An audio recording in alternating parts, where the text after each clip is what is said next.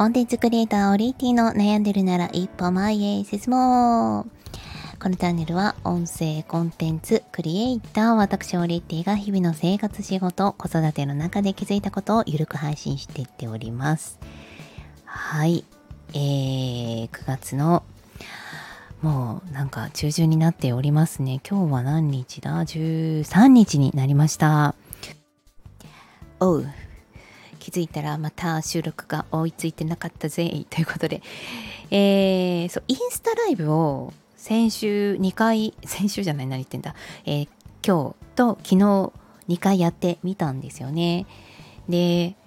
まあインスタライブも当たり前ですけど一発撮りで、この音声も一発撮りで、自分の一日の中の箇所分配信時間っていうのを考えたときに、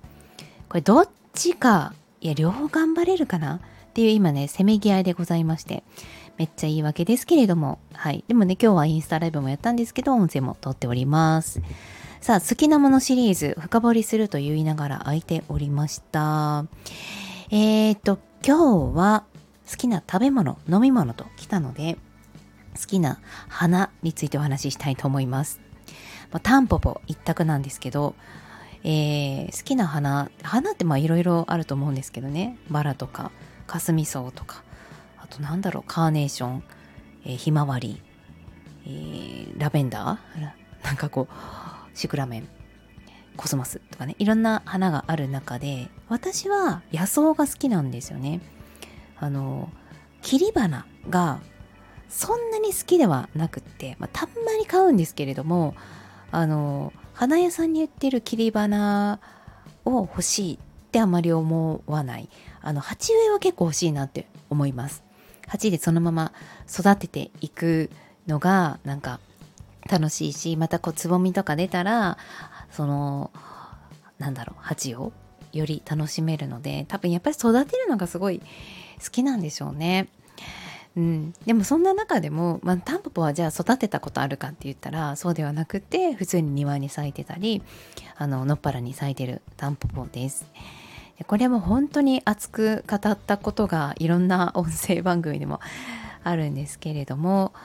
あの、まあ、タンポポの根っこってすっごい狭いところをすっごい深さまで伸ばしていくんですよね。で、土がもう本当にちょっとだけ、コンクリートの間間にちょっとだけの土がある中でもぐいぐい根っこを伸ばして、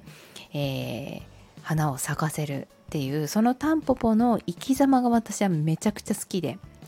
で小学校、まあ、いちねんせいとかにねんせいの時って、帰り道散歩がてらこ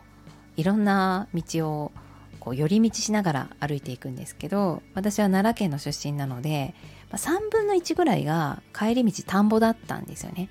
あのどこどこを回っても基本田んぼに着くっていうルートがありまして、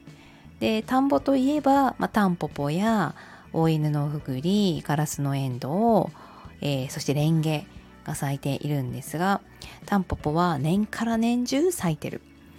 ね。まあ、さ最近特にですね、その寒暖の差とかがすごくなくなってきて、秋もタンポポ咲いていて、で昔もやっぱりあの秋も